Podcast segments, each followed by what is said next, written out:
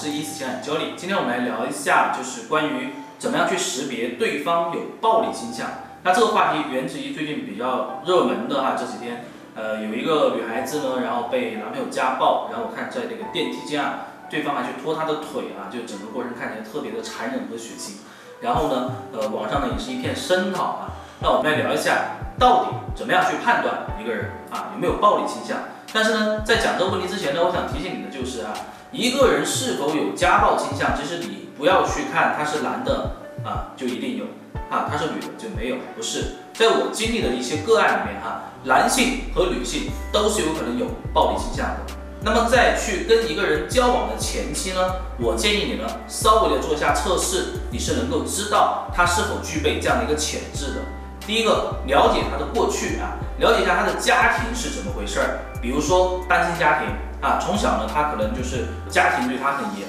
苛，或者说从小家庭对他很溺爱啊，很宠爱。那这样的人呢，他其实内心都会有些缺陷的。这个缺陷是什么呢？因为他想知道啊，就是说，如果跟一个人在一起之后，对方对他的这种现有的一个状态不满意的一个情况下呢，他很有可能会产生逆反心理。比如说他过往的家庭的环境啊，都是很宠着他的，但是他发现跟你在一起之后，你没有顺着他，没有宠着他，他会觉得特别受不了。那这个时候他有可能就会用极端的一种方式哈来对待你，那这个呢就要引起注意了。所以说去看他的一个家庭情况，能够对你有些帮助。第二个部分呢，就是你要去了解他的性格。一般来说哈，就是有家暴倾向的人呢，他的情绪控制都比较差的。所以说看人呢，你不要去看他说什么啊，天天跟你说我要对你好怎么样的没用。你看一下他的情绪控制是否 OK。那怎么样去测试一个人的情绪控制能力呢？很简单，教你一个方法，就是你跟他在一起的时候，你可以去跟他讲一些能够激怒他的一些事情，但是这个事情跟你没有关系哈，你看他怎么去应对的。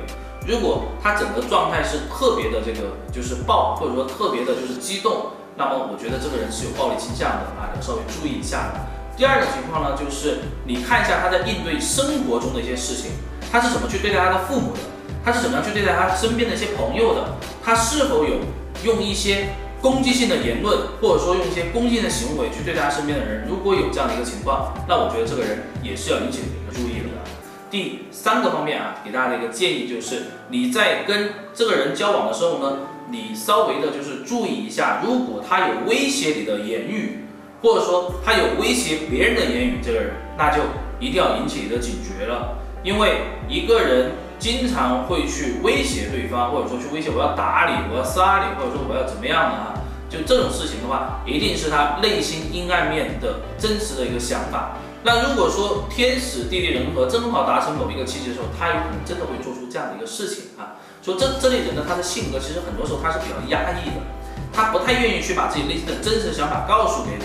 啊。一般很多时候呢，其实都是沉默的，都是寡言的啊，不会聊太多。你可能呢在表面上呢看不出他有太大的情绪，就是这种波动啊。这就跟我们讲的第一种情况啊，是两个极端，一种呢就是非常情绪化的，有可能啊家暴。还有一种可能呢，就是他有压力的时候，他没有办法释放，他找不到出口啊。他是一个沉默寡言的人，为什么？因为他把所有的压力都扛在自己身上，都压在自己心里面。那这个如果外界的一个诱因、诱使触发了，他可能一下爆起来就很吓人。说这两类人，我觉得都要引起你的一个重视了。那最后呢，我来总结一下，其实无论对方是男性还是女性，那么都是有可能有家暴这样的一个潜质的。只是我们现在媒体报道的比较多的是男性家暴，其实女性也有家暴的一个情况。特别是像咱们这种就是西南地区啊，成都啊、重庆这边，大家都知道，女孩子都是很彪悍的啊，有很多男生也会被家暴的。当然呢，这只是我说的这样的一个情况。那么大家呢，可以根据